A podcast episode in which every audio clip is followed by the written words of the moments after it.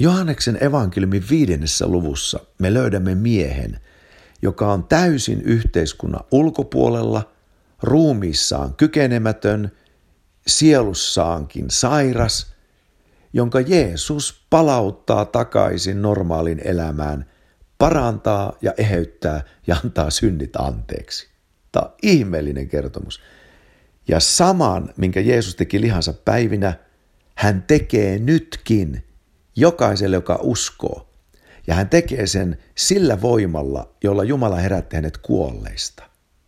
Muistakaamme, Jeesus on valtiana Isä Jumala oikealla puolella ja hän antoi pyhän henkensä meihin, jotka uskomme.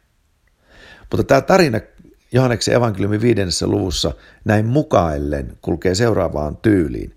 Siellä on mies, 38 vuotta sairastanut, maannut, tekemättä mitään 38 vuotta, koska hän oli ruumiissaan vammautunut. Mutta me tiedämme tästä miehestä vielä enemmän, että hän oli myöskin sielussaan vammautunut. Sillä kun Jeesus lähestyy häntä, niin Jeesus sanoi hänelle, tahdotko tulla terveeksi? Eli tuo mies oli surunsa ja toivottomuutensa tähden vajonnut semmoiseen tilaan, jossa hän oli alkanut ajattelemaan, että olisiko sittenkin parempi pysyä sairaana. Niin ei tarvi ottaa vastuuta omasta elämästä, ei perheelämästä eikä yhteiskunnallisesta elämästä. Jotain tällaista on täytynyt olla hänen sisimmässään, koska Jeesus sanoo, tahdotko tulla terveeksi? Sitten me tiedämme tuosta miehestä senkin, että hänellä oli an, niin kuin anteeksi antamatonta syntiä, anteeksi saamatonta syntiä sydämessä. Koska Jeesus sanoi hänelle, myöhemmin kun Jeesus tekee hänet terveeksi, näkee hänet pyhäkössä, sanoi hänelle, katso, sinä olet tullut terveeksi, älä enää syntiä tee, ettei sinulle jotakin pahempaa tapahtuisi. Eli me näemme miehen, joka on ulkoisesti ruumiissaan vammautunut ja sisäisesti sielussaan. Näemme miehen yhteiskunnan ulkopuolella, vastuuta kantamaton. Ja nyt Jeesus lähestyy häntä.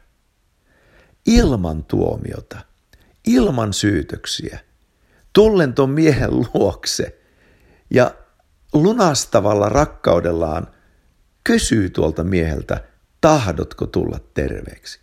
Ja tuo miehen vastaus paljastaa meille vielä lisää tuon miehen toivottomasta tilasta, koska siinä tuo mies oli makaamassa semmoisen eh, su, suuren lammikon, tai semmoisen lammikon, lammasportin luona olevalla lammikolla, Petessan nimisellä lammikolla, jossa sen ympärillä oli sairaita, sokeita, rampoja, nävytystautisia, jotka odotti veden liikuttamista. Ja tuo mies oli siellä odottamassa, että vesi kuohahtaisi, koska he, ajoittain enkeli astui siihen alas lammikkoon ja kuohutti veden, ja joka silloin veden kuohuttamisen jälkeen ensimmäisenä siihen astui, se tuli terveeksi, sairastipa mitä tautia tahansa. Ja nyt tuo 38 vuotta sairastunut mies makaa siinä. Ja Jeesus siis kysyy, tahdotko tulla terveeksi? Ja nyt on miehen vastauksesta me opitaan lisää tuosta miestä. Hän sanoo, Herra, minulla ei ole ketään, joka veisi minut lammikkoon, kun vesi on kuohutettu. Ja kun minä olen menemässä, astuu toinen sinne ennen minua. Miten tuo mies näki itsensä? Hän näki sellaisena, että mulla ei ole ketään ihmistä, joka voisi auttaa mut tässä tilanteessa ulos ja tästä tilanteesta poistumaan. Mulla ei ole ketään ihmistä, joka voisi mua auttaa. Sitten hän näki itsensä semmoisena, joka aina on myöhässä, aina on ohitettu, aina on jätetty, ei koskaan saavuta maaliansa, aina joku ehtii sinne ennen, hän on hylätty. Hän sanoo, joku toinen astuu sinne ennen minua. Mutta nyt Jeesus näkee ton miehen ihan toisenlaisena. Hän näkee ton miehen terveenä ja synnit anteeksi saaneena. Me tiedämme sen siitä syystä, mitä Jeesus tekee ja sanoo tuolle miehelle. Ja Jeesus näki hänet terveenä ja näki hänet synnit anteeksi saaneena sen takia, että kolkatalla Jeesushan otti koko ihmiskunnan synnit ruumiiseensa, myös tuon miehen, ja otti kaikkien meidän sairautemme ruumiisensa, myös tuon miehen. Ja hän kärsi niistä meille kuuluneen rangaistuksen, ollen itse viaton, mutta otti meidän viallisten rangaistuksen päälleen. Meidän veremme olisi pitänyt vuotaa, mutta hän antoi viattoman verensä kolkatalla vuotaa meidän sijastamme, niin että veri kyllä vuosi, niin kuin laki käski sen vuotaa, mutta se ei ollutkaan meidän veri, vaan se oli sijaisen veri, ja se oli viaton veri. Ja nyt tuo Jeesuksen uhrikuolema riittää syntien ja sairauksien maksuksi ja sovitukseksi. Ja nyt Jeesus kuoltua ristillä hänet haudataan. Ja sinne hautaan meni meidän syntimme ja sairautemme, niin myös tuonkin miehen. Ja kun Jeesus nousi ylös kuolleista, hän nousi kirkkauden ruumissa, jossa ei ollut mitään näistä sairauksista eikä synneistä, vaan siellä täytetty työ oli hänen selkänsä takana.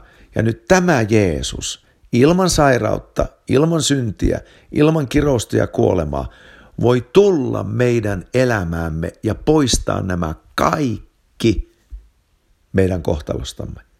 Ja niinhän Jeesus ilmestyi tuolle miehelle ja Jeesus sanoi hänelle, nouse, ota vuoteesi ja käy. Siis kävele. Ja tuo mies tuli kohta terveeksi ja sai voimansa takaisin. Ja niin kuin sanoin, myöhemmin Jeesus sanoi hänelle, älä enää syntiä tee. Eli tuo mies sai anteeksi antamuksen sisäiseen maailmaansa. Hän tuli sisäisestikin kykeneväksi elämään toisenlaista elämää. Ja tämä on juuri tuo anteeksi antamuksen voima meidän sisimmässämme ja omassa tunnossamme. Ja sitten hän sai terveyden ruumiiseensa. Nyt hänestä tuli terveellisesti vastuuta kantava, vastuuta kantava ihminen omasta elämästään ja toistenkin elämästä. Ja hän alkoi sen sillä tavalla, että hän näytti kaikille, että heikkous on voitettu. Vuode on mun kädessä. En minä ole tämän vuoteen päällä. Minä hallitsen tätä vuodetta, eikä vuoden minua. Halleluja. Nouse siis. Ota, mikä lieneekään ollut sun makupaikkasi. Poistu siltä ja seiso. Et omalla voimalla, vaan sillä voimalla, jolla Jumala herätti Jeesuksen kuolleista pyhän hengen voimalla.